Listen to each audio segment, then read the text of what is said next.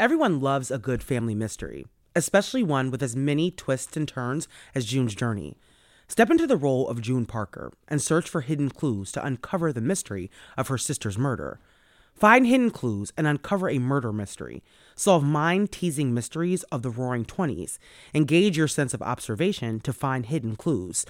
Search for hidden objects from the parlors of New York to the sidewalks of Paris and uncover a collection of dazzling hidden object spectacles for you to solve. We're all here because we love true crime, right? Well, this game has the perfect twists and turns to keep your brain asking, what happened here? There's nothing I love more than getting to decorate my very own luxurious state island. The best part? You can chat and play with or against other players by joining a detective club. Can you crack the case? Download June's Journey for free today on iOS and Android.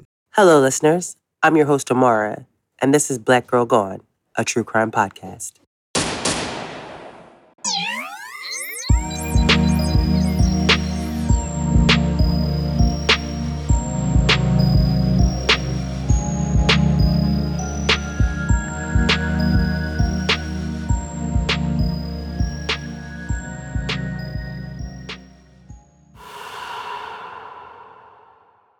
This week, I'm bringing you the story of Unique Harris again with an update.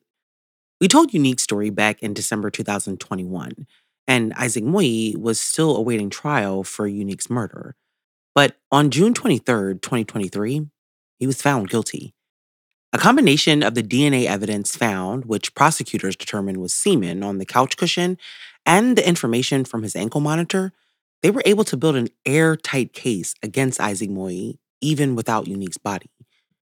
During their presentation, the prosecution argued that the motive for Unique's murder was jealousy. They argued that Isaac Moye came over to Unique's home that night, and while he was there, she was on the phone with her boyfriend. They said that that enraged Isaac, and so he murdered Unique. It took 13 years for justice to be served for Unique's family, but they never wavered in their fight for that justice. Convicting someone of murder without a body is hard, but that just lets you know how solid the evidence was against Isaac Moye. Hopefully, now with him safely behind bars, he will finally tell Unique's family what he did with her body. Isaac Moye has not been sentenced yet, but he faces 40 years in jail. There has been some closure with his conviction, but Unique's family still grieves her loss, and is haunted by the fact that they have not been able to bring her home. So this week, take some time and listen again to this episode. This is Unique Story.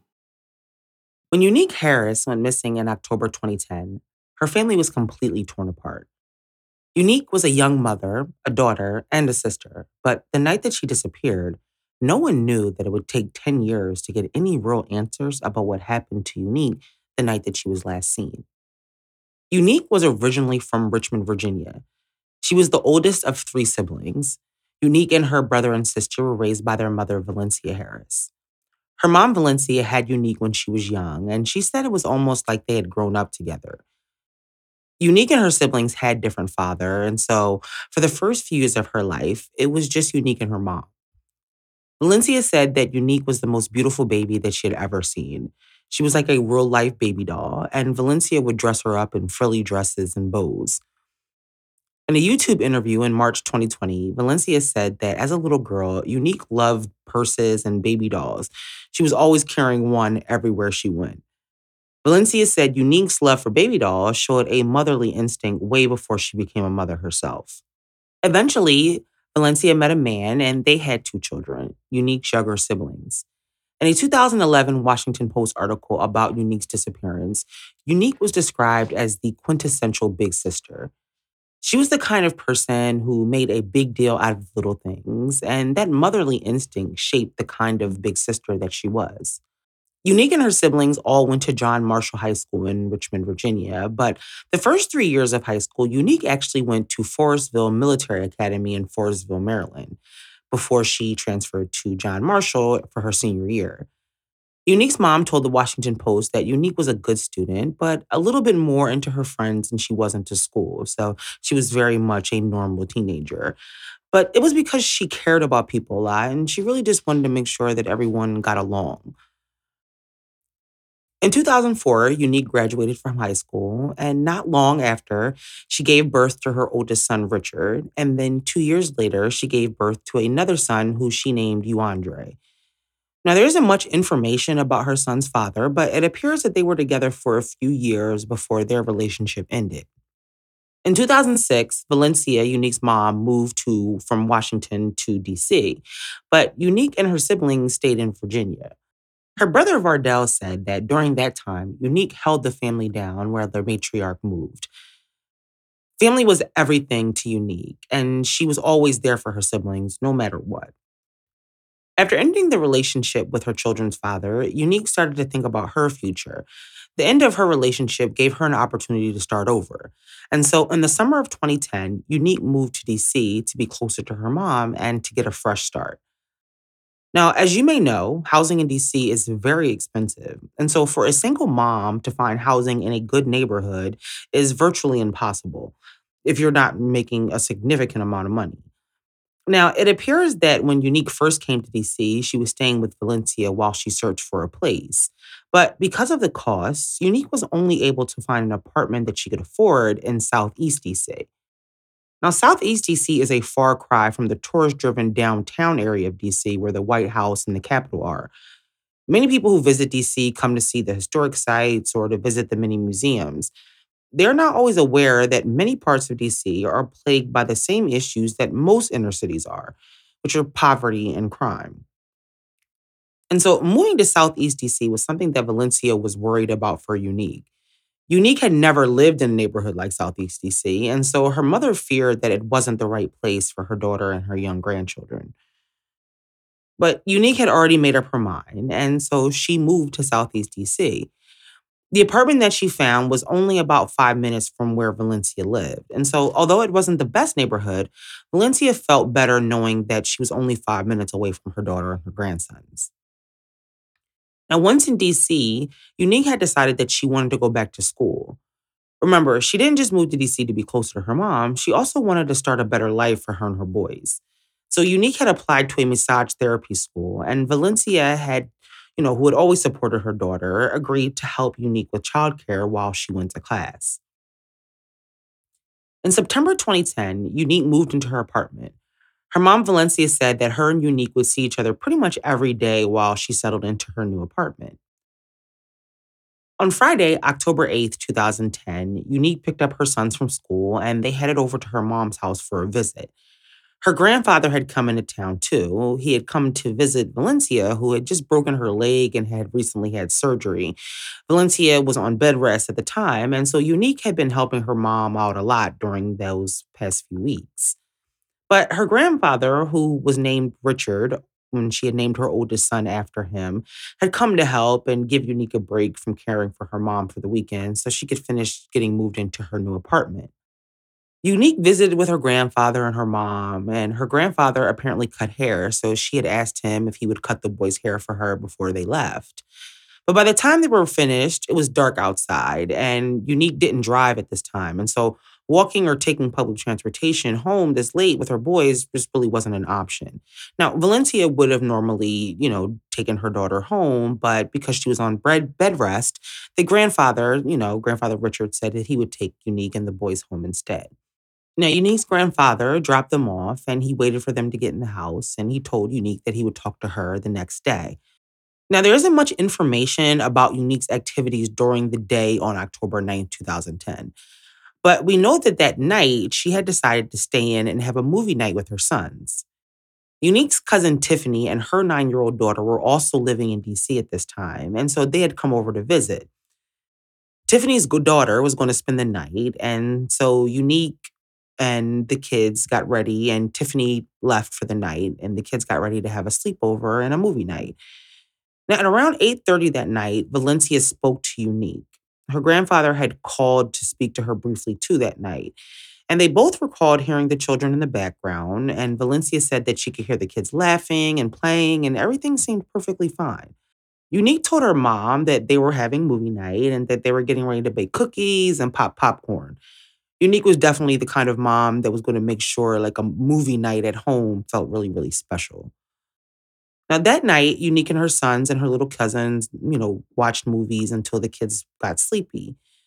We don't know what time exactly that the kids went to bed, but all the children went to sleep in the boys' room, which was located right next to Unique's room. The next morning, when the children woke up, Unique was nowhere to be found. Now, I'm not sure what time the children woke up, but at around 9 a.m., Tiffany, Unique's cousin, got a call from her nine year old daughter. And her daughter told her that they had woken up and that Unique wasn't there. Now, this was very odd, but Tiffany told her daughter, you know, not to worry, that perhaps Unique had stepped out for a second and thought that she would be back before the kids woke up. So Tiffany hung up with her daughter and she started to call Unique's cell phone, but according to Tiffany, the phone just kept ringing. Tiffany then called her daughter back and tried to reassure her that Unique would be back soon. According to the Washington Post, Tiffany was across town at the time and she was unable to get to where Unique lived, but she had already prearranged to get her daughter at 3 p.m. that day. Now, I think at this point, Tiffany was concerned about her cousin, but she didn't want to call Valencia and alarm her until she was sure that something was actually wrong.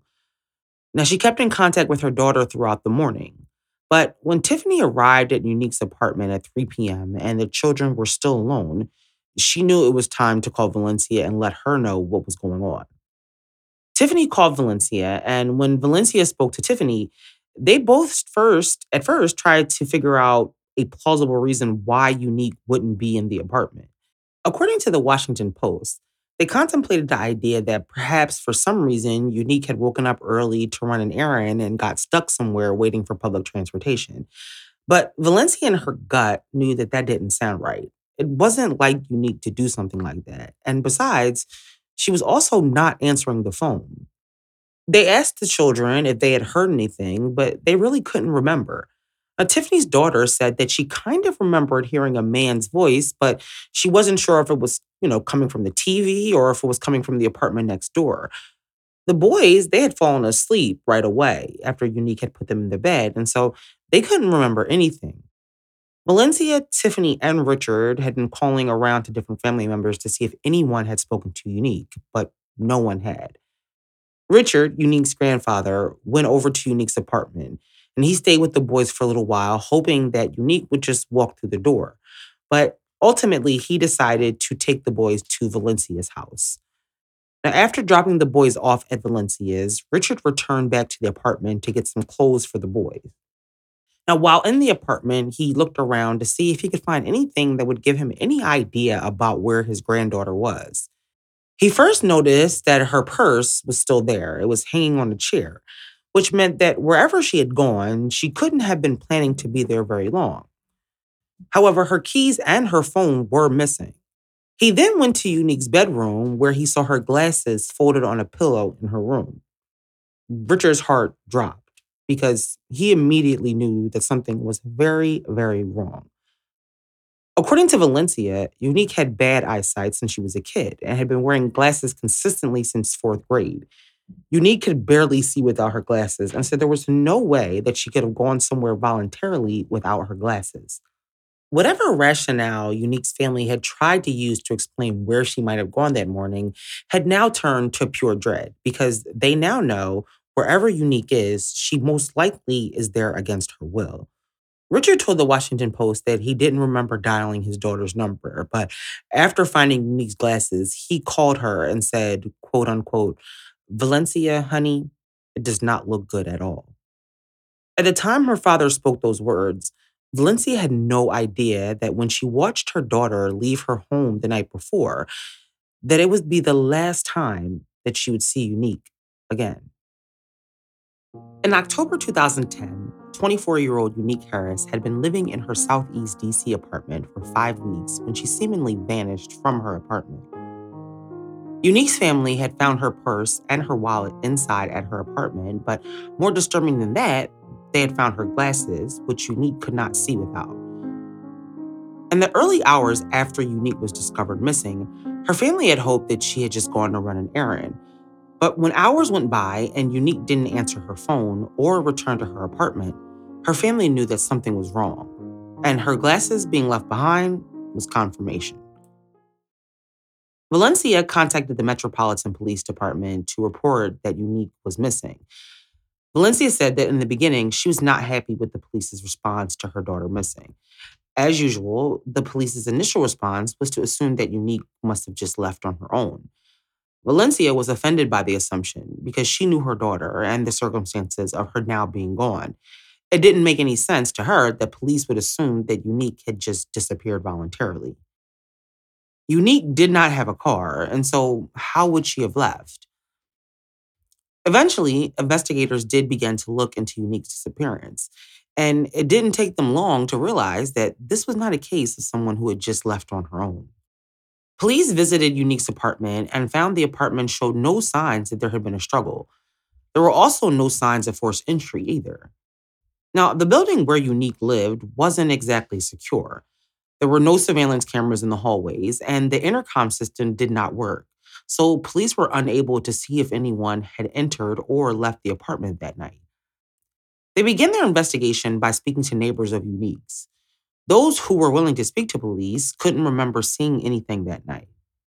Once police officers learned about the items left behind, observed the conditions of the apartment, and spoke to Nicole's family, they began to suspect that possibly foul play may have been involved. The pieces of the case that they had learned at that point did not point to a woman who would leave her children and little cousin in a home alone and then start a new life. Unique was a responsible person and a loving, caring mom. She never used drugs, she didn't drink at all. So police could not find a reason or an excuse as to why Unique had vanished. She also wasn't having any issues in her life. She was getting ready for school. She had just moved into her apartment. She was looking forward to her new life in DC. Investigators continued to search for clues about what happened to Unique. They learned about the father of her children, who was living in Virginia at the time. Now, I have read reports that stated that Unique and her ex had a decent relationship. However, they were in court at the time over custody arrangements for the boys. Police, of course, spoke to him, but he had an alibi and he also passed a polygraph test, and so he was quickly ruled out. The theories about what could have happened to Unique were abundant. Police had ruled out the possibility that Unique left on her own. And without any signs of forced entry, they began to think that perhaps Unique had known the person who was responsible for her disappearance and let him into her apartment, or voluntarily left with them, expecting to come right back. But the problem for investigators at the time is that they didn't seem to have any evidence of either being true. In the weeks following Unique's disappearance, investigators seemed to be finding nothing substantial that would lead them to finding Unique or any theories about why someone would want to hurt her. But that was until Unique's mom revealed that just a few days before Unique vanished, she witnessed a murder right outside her apartment window. And Valencia told detectives that she had got a call from Unique a few days before she vanished. Valencia recalled her daughter being very upset on the phone and telling her that she had just witnessed a murder. However, Unique lived on the upper floor of the building, and so police doubted that Unique had been seen by the perpetrator of this murder. Unique had also not spoken to the police about what she saw. Now, although the theory that Unique's disappearance was related to what she witnessed, it seemed like it might be a credible one. It wasn't long before police ruled out that theory. They did not believe that the murder that Unique had allegedly witnessed had anything to do with her disappearance. In the months following Unique's disappearance, the search for her continued, but there was very little information released about the case. The case was transferred from the missing person unit to a criminal unit. Investigators said that the circumstances of Unique's disappearance led them to believe that a crime had been committed and that Unique could possibly be in danger. Valencia became the driving force behind the efforts to locate her daughter. She spoke to local news organizations and passed out missing persons flyers. Eventually, after a few months, she was connected to the Black and Missing Foundation, which, if you don't know, is an organization founded by two Black women to help find missing Black people. Over the past few years, the Black and Missing Foundation has been getting more and more of the attention that they deserve. But this organization has been doing this work for a very long time. And by the time they got involved with Unique's case, they had already been involved in over 800 cases of missing Black people. A year after Unique vanished, the Black and Missing Foundation put together a video of Valencia asking the public for any help finding her daughter. If anybody knows anything about what happened to my daughter or where she is, I would be eternally grateful if you help us in finding her. Some information that you think may be small may not be small. There's no such thing as small information with something like this. You may know something that can bring my daughter home to her sons. You clearly hear the pain in Valencia's voice, but she refused to give up finding her daughter. Investigators continued to look for clues, but the mystery of what happened to Unique was something they couldn't find the answers to. The information they were getting all led to nothing. They interviewed a maintenance man who had been fired from Unique's building for illegally entering apartments, and he was also a convicted felon, but they found no connection. They followed even the most mundane of details and leads, like one about an ice cream truck driver Unique had gotten into an argument with, but he was also ruled out as a suspect. Investigators also received tips of reported sightings as far away as Detroit, but once again, none of the tips led anywhere to any answers about what happened to Unique or where she was. There were also people out there, out there that just flat out made up stuff about Unique. Valencia got a call one time from someone who told her that she was never going to see her daughter again. Now, investigators believe that this was a prank call. But the months quickly turned into years, and whatever investigators did know at the time, they were reluctant to tell the public.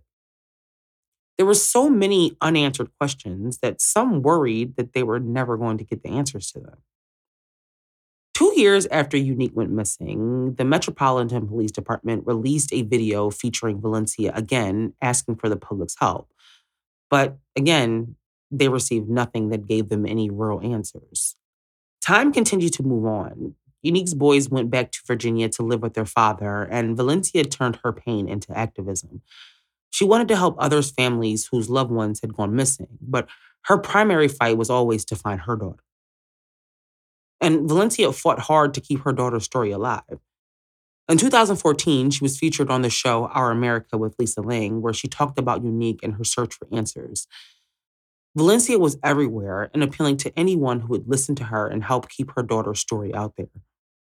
After years of dead ends and no signs of Unique, investigators began to suspect that Unique may no longer be alive, and that in order to move her case to homicide, they asked Valencia to petition the court to have Unique declared legally dead. Now, declaring Unique dead was not something that Valencia wanted to do, but she agreed because she wanted the detectives to be able to thoroughly investigate Unique's case. But in no way did Valencia believe that Unique was actually dead. She was not going to give up on finding her daughter alive. In 2017, seven years after Unique went missing, investigators began to make some movement in the case. The case had been assigned to a new set of detectives, and they had re interviewed several people, including Unique's oldest son, who was five at the time his mom disappeared. Now, as you may remember, when Unique first went missing, neither of the boys could remember seeing anything. Now, at the time, none of this information was public, but when investigators spoke to Unique's son again, he told them that he remembered waking up in the middle of the night and opening his door. He recalled seeing a man that he knew as Iceberg in the apartment.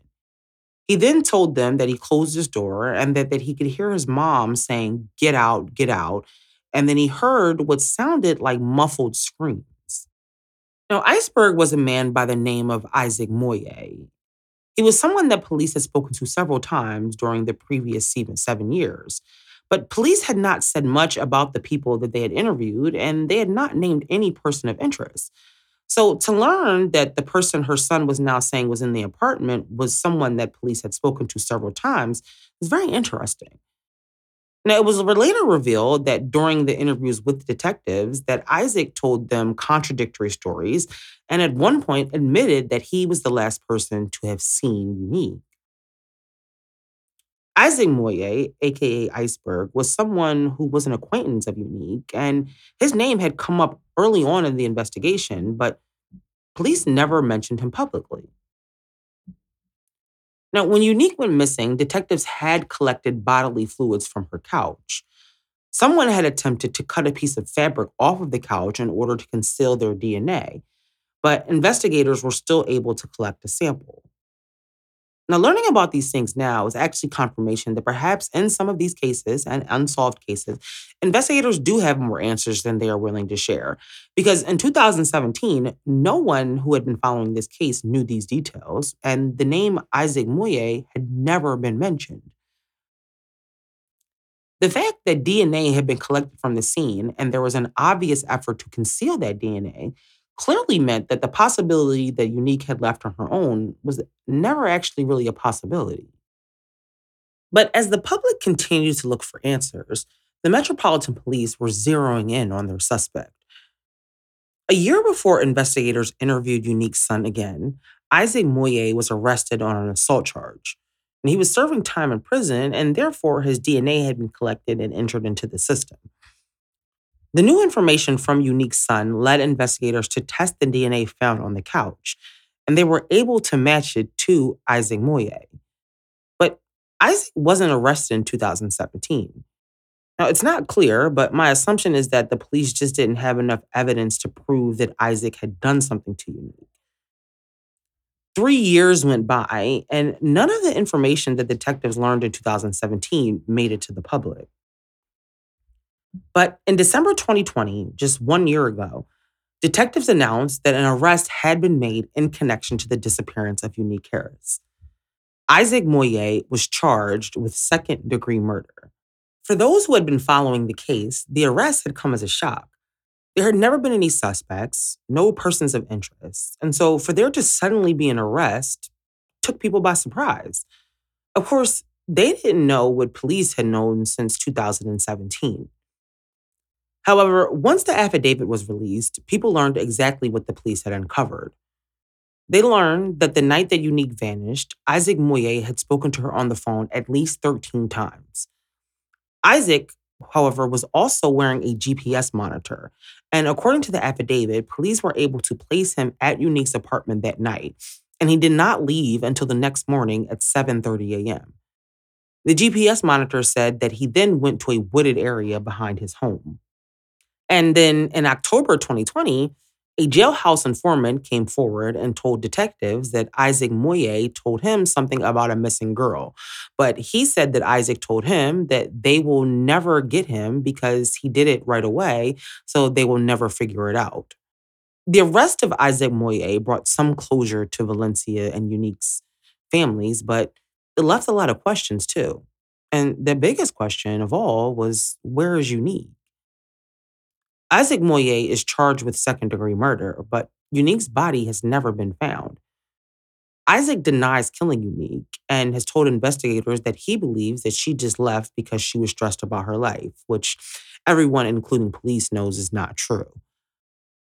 Now, it's not clear how long police knew the information about the GPS monitor that Isaac was wearing, nor is it clear why it took so long to put the pieces together when they had interviewed Isaac in 2011. We also don't know why such an obvious person of interest was not named or why he wasn't required to provide a DNA sample if they had DNA to compare it to. However, an arrest in this case had given Valencia something that after all these years she really needed that somebody will be held responsible for what happened to her daughter. Now, we don't know what the police believe was the motive for Unique's murder, but investigators believe that Unique was murdered sometime between the hours of 3 a.m. and 7 a.m. on the 10th, and that Isaac Moye removed her body before the children woke up. In October 2021, Isaac Moye was officially indicted by a grand jury and was set to make his first court appearance this past November.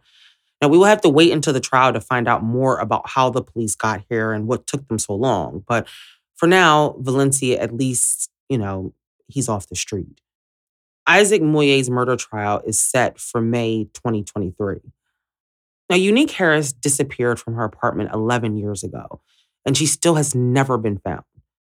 The arrest of Isaac Moye for her murder solidifies for investigators that Unique is in fact dead. But without a body, there's always this small hope that perhaps she's still out there somewhere. But Valencia has accepted the devastating reality that Unique is probably no longer with us. For 10 years, Unique's mother and family fought to keep her story alive. They never gave up. And although they have yet to find Unique, they have never given up on that either. They want to bring her home so that she can rest peacefully. We still don't know exactly what happened to Unique that night, but we know that she didn't deserve to be stolen from her young sons and from her family. For families of people who have gone missing or whose murders are unsolved, do not give up your fight for justice. Never give up. Because as long as you still breathe life into their stories and into their cases, there's always the possibility that you too can get justice. Thank you for listening to this week's episode. Don't forget to follow us on Instagram, Facebook, YouTube, TikTok, and Threads.